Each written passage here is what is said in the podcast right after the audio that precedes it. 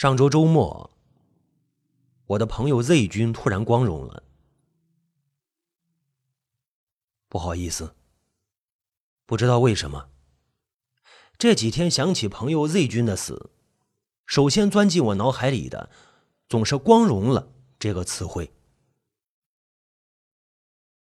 尽管 Z 君的确是光荣的去世了，但是“光荣了”这个俚语用在一个不幸被害的人身上。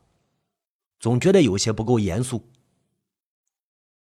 可钻进我脑海里的总是“光荣了”这个词儿。Z 君的确是光荣的死去了，为救一名被持刀歹徒挟持的女士，我的朋友 Z 君奋不顾身的冲上前去，被歹徒连刺十多刀。女士被救了，Z 君却倒在血泊里，当场牺牲。光荣的牺牲了，Z 君，我的好朋友，我的好兄弟。Z 君死的壮举，虽不好被夸大为比泰山还重，但是他为一个素不相识的人，大义凛然的献出自己年仅四十岁的宝贵生命，准确的说，献出了自己上有老下有小的四十岁的生命。他是死得其所的，死得悲壮的。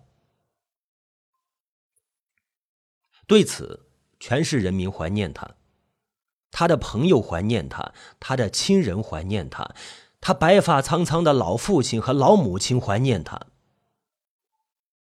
在公道会上哭得撕心裂肺的是 Z 君的小女儿，她年仅六岁的小女儿。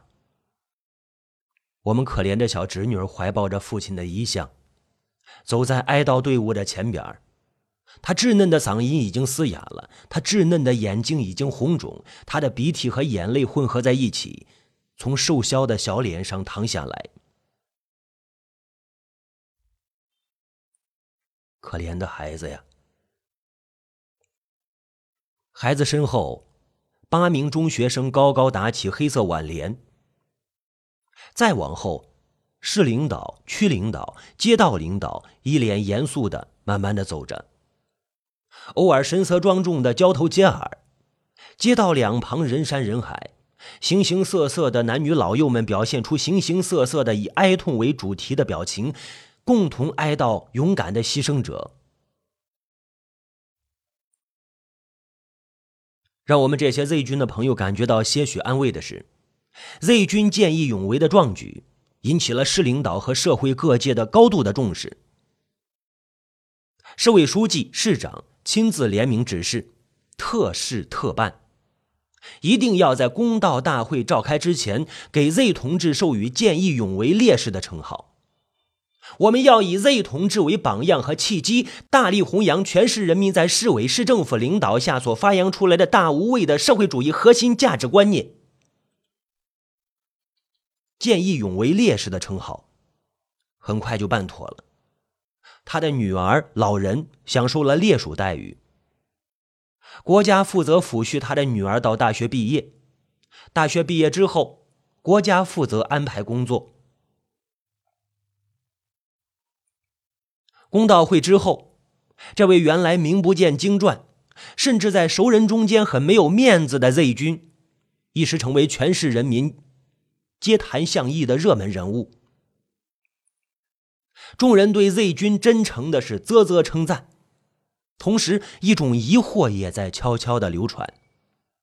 这种流传围绕着见义勇为者的现场表现，有几种不同的质疑版本。不同版本的留言，其中心均为质疑 Z 君那天的见义勇为是否必要。据不少目击者称。那天呢，当并未穷途末路的歹徒一会儿把刀子架在一名女士的脖子上，一会儿挥舞着刀子虚张声势的时刻，只见一名远在两百米开外的中年瘦削男子急奔而至，一边大声不停的叫喊着：“歹徒放下屠刀，你不敢杀人！”一边勇敢的几乎是不顾一切的扑向了歹徒的刺刀。聪明而又理性的人们。或者浑浑噩噩的大多数人的直觉告诉人们，那天见义勇为者根本没有必要义无反顾地扑向歹徒的刺刀，他应该也能够采取更为理性、更为安全的解救办法。见义勇为者那天的行为呢，似乎表现出一种赴死的决绝。心里阴暗的人，甚至说成是主动寻死。于是呢，围绕着主动赴死，全市人民也有几种不同的留言版本。版本一说呀，Z 君是生了绝症了，没几天活头了，所以采用这样一种搂草打兔子的死法。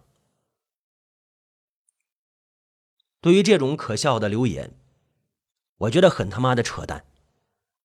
我是 Z 君屈指可数的朋友之一，我知道，尽管近几年遭遇了种种不测，Z 君的健康状况肯定会受到某种程度的影响。但是，作为一名初中时期就能够连续拉一百个引体向上的精壮中年北方大汉，生了绝症，而且还能长期隐瞒着朋友，从我对 Z 君性格的了解。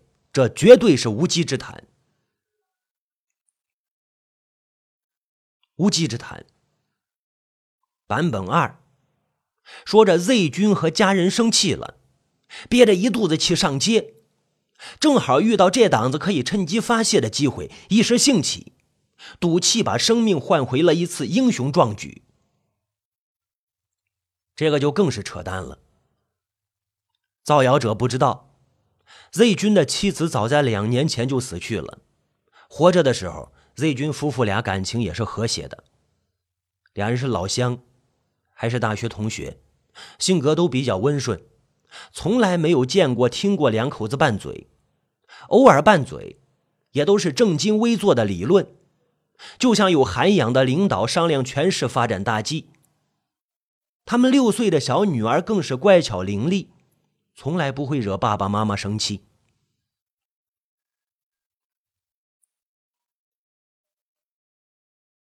还有版本三、版本四，全市人民在茶余饭后对牺牲者见义勇为的动机揣摩的津津有味、头头是道，大家一时都成了动机分析学家了。但是这些揣测，在我看来，都是不了解 Z 君性格和生活阅历而做出的合乎俗众常理但实质上无聊的臆测。然而流言是那样广泛了，以至于质疑的声音竟然也会顽强的钻进我这个 Z 君好友的脑海里，骚扰着我，让我最近这些日子无论如何也安生不了，竟然也不停的揣测着 Z 君见义勇为的驱动力。我竭力的驱赶着，哪怕稍稍对死者不敬的臆测。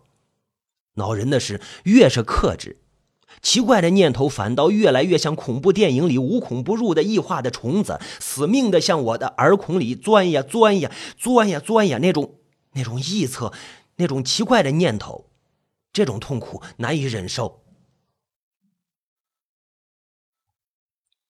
我担心，假如真的存在某种真相。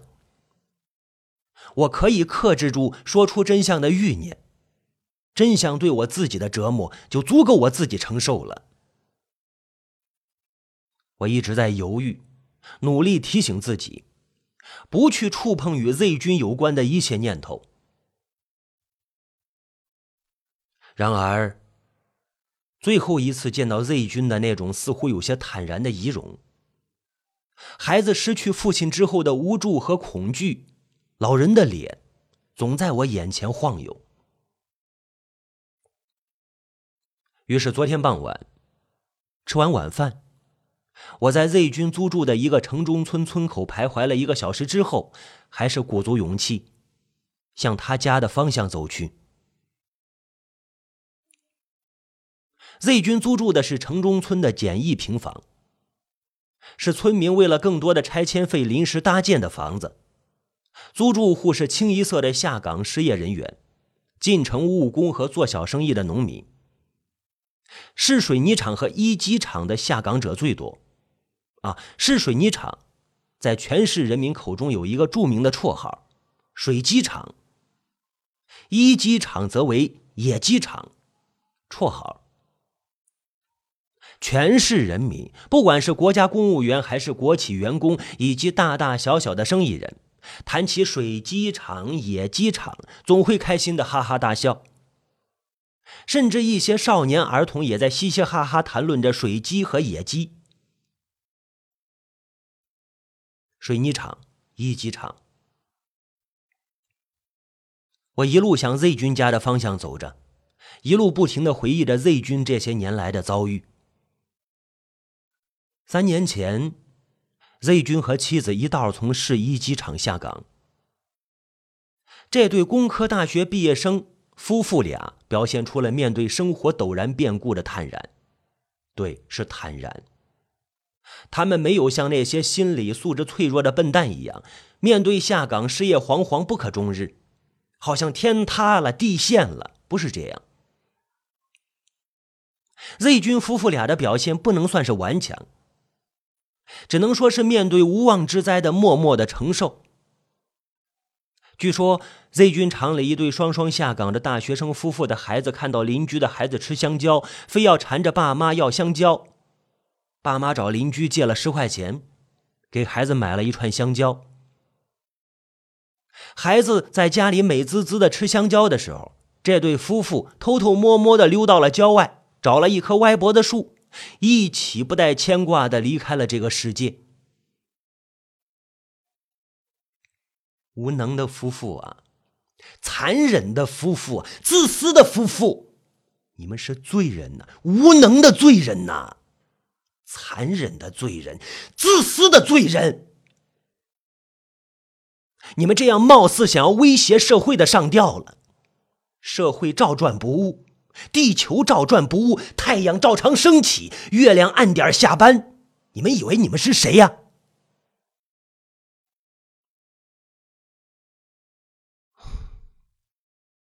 找一棵歪脖子树。每当听到人们谈论这个发生在身边的故事，我总是会在心里愤怒的骂道：“他妈的，他妈妈的，谁妈妈的？”后来我把此事讲给几个研究生听，其中一位优秀毕业论文获得者说道：“人家都能混得好，你自己混不下去，你自个儿和自个儿过不去，怨谁呀？”另一位优秀论文获得者的贫困生说：“你自己心理素质差，自己混不好，与社会有什么关系啊？一毛钱的关系都没有。”还有人不屑一顾：“你编造的这个故事不过是血泪控诉，没有丝毫的艺术价值。”夫妇俩，歪脖子树。Z 军夫妇俩表现的很坦然，他们含泪告别原来习惯了的笔和纸，直尺拐尺，操起了刀和叉。哎，夫妻二人租赁了一家小门脸，做起了杀猪卖肉的生意。在旁人看来，这种职业的转换未免有点过陡了。作为 Z 军的好朋友，我知道，他自己倒没有多么受不了的。巨大的落差感没有。Z 君是一个脸皮薄、爱面子的人，也是一个识时务的人。工科生嘛，工科生的特长是计算，凡是一二三四五的计算着，是吧？还有什么解不开的情绪疙瘩呢？种种现实因素就是这样迫着他。很快重新调整了生活态度。本来就寡言少语的他，不止一次的说过：“面子固然重要，更重要的是肚子和孩子嘛。”是啊，就本着这种精神，曾经的设计师在血与肉、骨与筋的新的职业的洗礼中，勇猛的杀呀、砍呀、劈呀、剁呀。好多次经过 Z 军的肉铺子，总看见他在肉林古丛中异常专注的使用规格不同的斧头、刀具、宰割、包、刮、砍、杀、刺、拉，他是那样的投入痴迷，似乎充满了无穷的仇恨，又似乎充满了无穷的激情，生活的激情。他表现的是那样的专注和专业。以至于顾客们无论如何也想不到，此刻正沉浸在猪肉和下水丛林中血肉模糊的汉子，曾经是市一机场的工程师，曾经是全市的劳动模范。啊，话又说回来，他原来是一个设计枪炮的劳动模范。啊，一机场的前身是一家炮兵厂。现在呢，修炼成为一位屠宰的行家里手。抛弃了高低贵贱的庸俗的职业观，至少 Z 军的职业目的并未发生实质性的变化。靠着一扇扇猪肉，一挂挂下水，一家三口的小日子逐渐有了起色。怪只怪城市建设速度，屠宰门市开业不久。他们所在那条小街遭遇了拆迁改造，门市前边整天尘土飞扬，鸡声隆隆，生意自然大受影响。好在呢，原本站在汪洋边有点恐水症的 Z 军夫妇，经过一段时间的血肉生涯，他们内心深处那种知识分子的恐水症状已经缓解不少，是吧？这条街道拆了，还有那条街道，A 区的街道拆了，还有 B 区。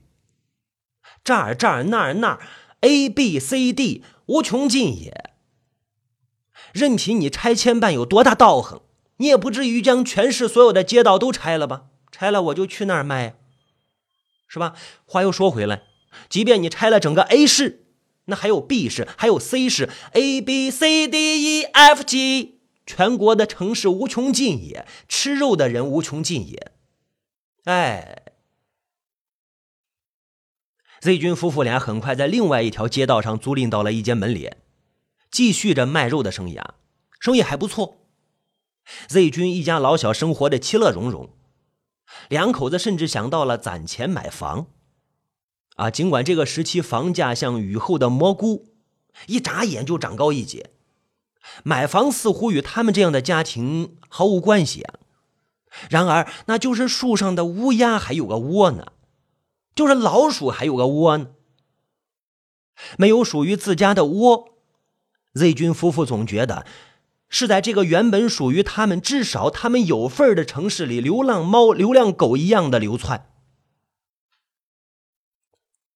依靠着一扇扇猪平乐，一根根猪拐骨，啊，前天呢攒下了一块砖，昨个攒下一扇窗户，今儿个攒下一个抽水马桶。房子的蓝图在这对工程师夫妇的脑海里轻轻松松就勾勒出来。这个时候，全市开始猪肉定点屠宰，定点屠宰利国利民。作为大学毕业生，Z 军两口子懂。再说了，猪肉出在猪身上，啥法也亏不着卖家呀。稍微比较麻烦的是呢。那这对工程师猪肉零售商不但要学会杀猪割肉，还要学会开三马车，无可厚非嘛。让一个个本来不会浮水的旱鸭子成为水鸭子或者落汤鸡，哎，让制造设计枪炮的工程师学会开三马车，只能是值得庆幸的人生历练。为活着而超越。为活着而超越。据说这句口号启发自高喊口号的特大型央企老总的一次郊外的狩猎活动。啊，有一天，老总李豁子在黄河滩打猎，他跟手下穷追猛打一只野兔，野兔在黄河滩里仓皇奔逃，逃到黄河岸边，哎呦，望着烟波浩渺的黄河水。李豁子得意的哈哈大笑：“兔豁子，我这下看你还往哪儿跑？”却没料到，那只兔子在李豁子以及众手下的猎枪的威胁下，竟然纵身跃入滚滚的黄河波涛。更奇的是，本来不会游泳的兔豁子啊，不会游泳，竟然像青蛙和扁嘴一样，在浊浪滔天的黄河怒涛中悠哉悠哉的游了起来。游到对岸。那兔子先生抖落了身上的水珠，回身对着此岸的李豁子一等人扮了个鬼脸，大声说道：“豁子哥，为活着而超越！”幽默吧？不好笑吧？老婆本来只会骑自行车和三轮车，不会开机动三马车，这不是难事儿。他是工科出身的兵工企业设计师，机动炮都会设计制造，啊，何况开个仨轱辘腿儿吧唧的三马子呢？因此，原本喜欢害羞的女人，竟然像一位跃马扬鞭的女侠，经常是砰砰怪叫着风驰电掣的穿越城市，从北城到南郊拉猪肉。夏天天热。肉联厂凌晨杀猪，Z 军或者他老婆起五更去拉肉。冬天呢，肉联厂是傍晚杀猪，他们得深更半夜去拉肉。一个寒冬的深夜里，Z 军老婆裹着厚厚的军大衣，开着三马车去拉猪肉。回来走到半路上，一辆野狼一样狂奔的宝马轿车。撞倒了 Z 军老婆的三马车。那要说起来，宝马的质量的确比三马车质量好啊。它的尾巴扫着了三马车，就像甩一只风筝。宝马把三马车从高高的路基上甩到了路边的深沟里。Z 军最后一次看到老婆的时候。老婆正和一扇扇猪肉、一挂挂猪下水，血肉模糊的躺在深沟里。他几乎分辨不清哪一扇是老婆的肉，哪一扇是猪肉，哪一缕是老婆的肠子，哪一缕是猪的肠子。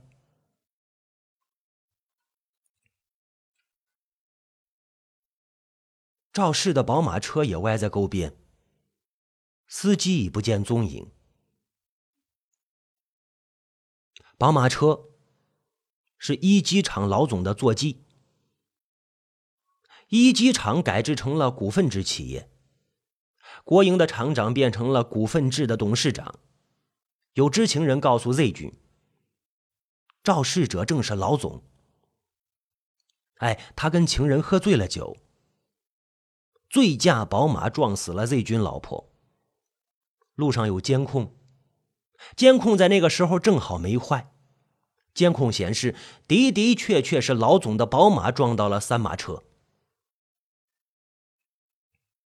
交警告诉 Z 军说，开车的是老总司机，当天晚上已经畏罪潜逃，据说是逃到了老山西。嗯，是司机撞了人。老总托人带话了，不告不找的话，公司可以考虑让 Z 军返岗，并且安排到总工程师职位上，并且给他一笔补偿金。补偿金的数额呢，会是他卖十年猪肉的盈利总和。要告的话，他一定打不赢官司。肇事司机跑了。车主当然有责任，但人家至多赔你点小钱，你还能咋样？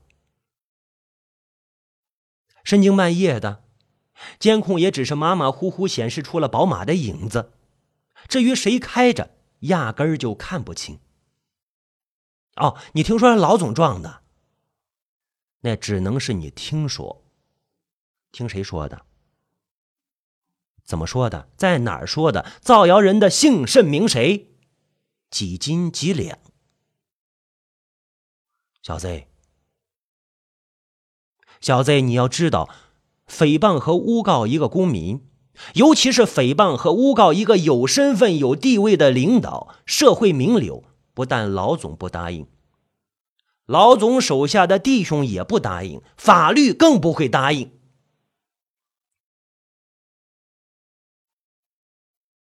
老总还托人说，想要往上找、往上告，你 Z 军就去试试看，看能找出个啥名堂，告出个啥结果。Z 军找交警，交警说已经发出了协查通报。至于去山西找人，鉴于警力有限。建议你受害者家属自己先去找找看。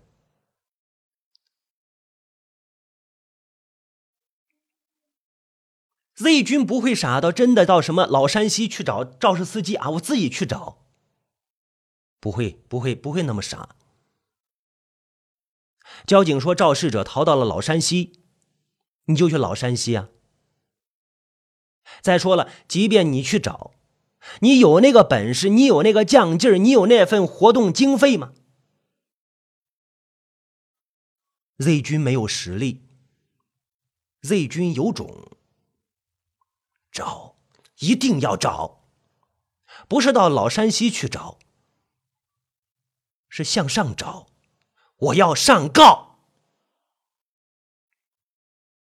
Z 军是一个老实人，学工科的老实人。这样的人与人打交道，也许是老实巴交。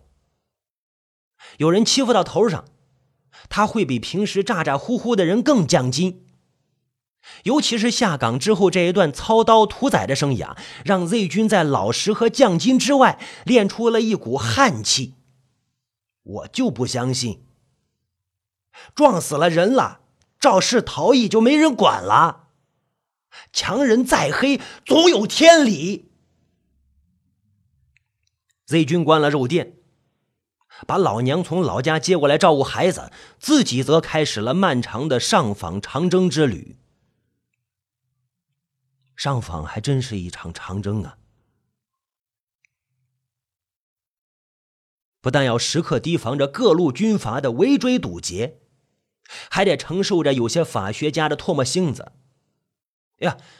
那有些法学家的唾沫星子不像街头老娘们的唾沫星子，街头老娘们的唾沫星子只是腥臭，法学家的唾沫星子，腥臭之外，比黑白两道的警棍和狼狗更要命。上访告状的都是精神病，也就是说。一旦踏上了上访的长征路，也就等于进了精神病院或者特殊人类保护中心了。雷军不管这些，他背上一个编织袋行李，上路了。先是南下郑州，接着北上北京，最后竟然在北京常住了两年都没音信儿。两年都没有音信。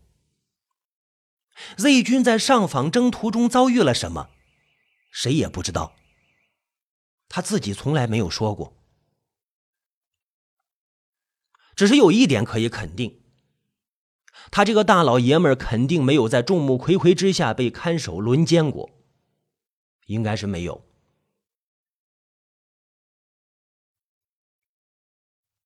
两年后的一天深夜。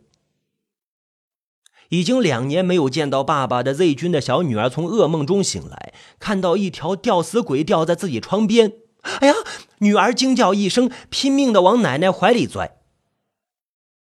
等到 Z 军口齿不清的叫了一声“妞妞”，老娘，女儿这才知道那不是吊死鬼，那是爸爸。老娘也看到，原本不喜欢说话的儿子，这会儿嘴里只会发出“嗯嗯嗯”的声响，脸上只会 的傻笑。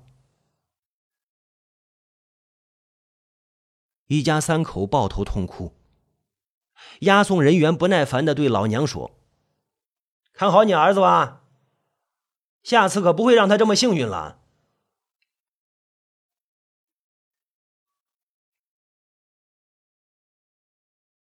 好在呢，上访户比一般人要皮实，对吧？仅仅两三个月，Z 君就基本恢复了说话能力，变得像个正常人了。不过，这个以前三脚踹不出个屁的憨子，如今七脚八脚也踹不出来了。邻居熟人问他，Z 君会抱头缩在墙角，哭喊着：“别打了，别打了，别打了，别打了！”众人就哈哈大笑，安慰他：“没人打你，这个是在咱家，打什么打呀？这是在咱家。”Z 君就清醒了。就笑嘻嘻的说：“大人，打针，打针，打大人，打针。”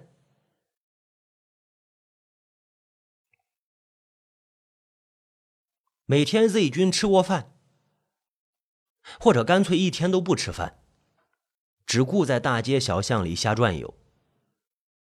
见到塑料瓶子和破布条、烂针头。就捡起来，天黑之前卖到废品收购站。歹徒行凶的时候，Z 军肯定正在那块捡废品。歹徒是真想象不出来，一个蓬头垢面的拾荒人，怎么他就大义凛然、健步如飞的扑上歹徒的刺刀而见义勇为了呢？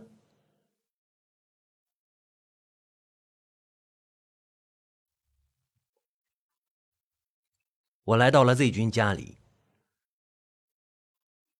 家里只剩老娘和女儿相依为命。看着这一对蜷缩在窝棚里的老少，我的眼泪在喉咙里呛着。我不能让眼泪从眼眶里流出来，我不能让我的眼泪滴在这对老少也许刚刚结痂的疤痕。呃，我装作顺路过来看看的样子。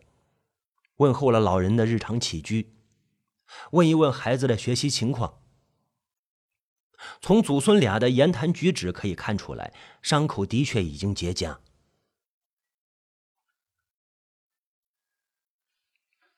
屋子很小，Z 君的书本还放在一个小书架上。我装作漫不经心的样子，在书架上翻找。Z 君是工科出身。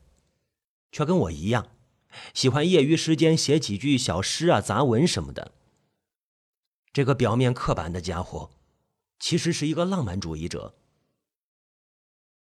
每天都表现出浪漫的人，骨子里也许缺乏浪漫气质。真正的浪漫，表现为一个人处理重大事件的不同寻常的态度和做法，那就是让旁人匪夷所思。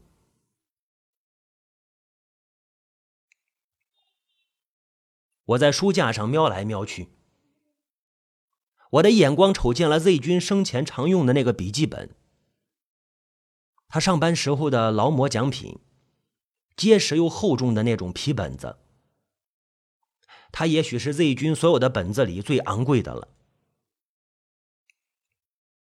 我抽出笔记本翻看着，本子已经快用完了。里面记录着 Z 军这几年来的生活琐事和感想：下岗、犹豫、徘徊、惶恐、肉铺的经营情况。此后的两年，就成了空白。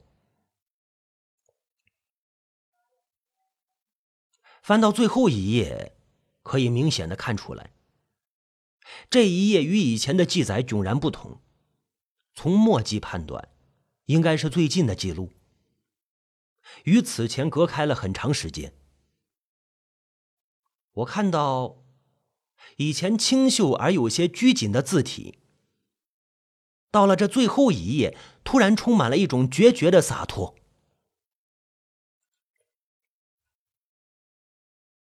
人固有一死，死有重于泰山。有轻于鸿毛，为家人而死，就是比泰山还重。无用的废人活着，就是对亲人的伤害。无用的废人采取适当的方式死去，就成为对亲人有用的死人。我用我的死拯救你们，我的亲人。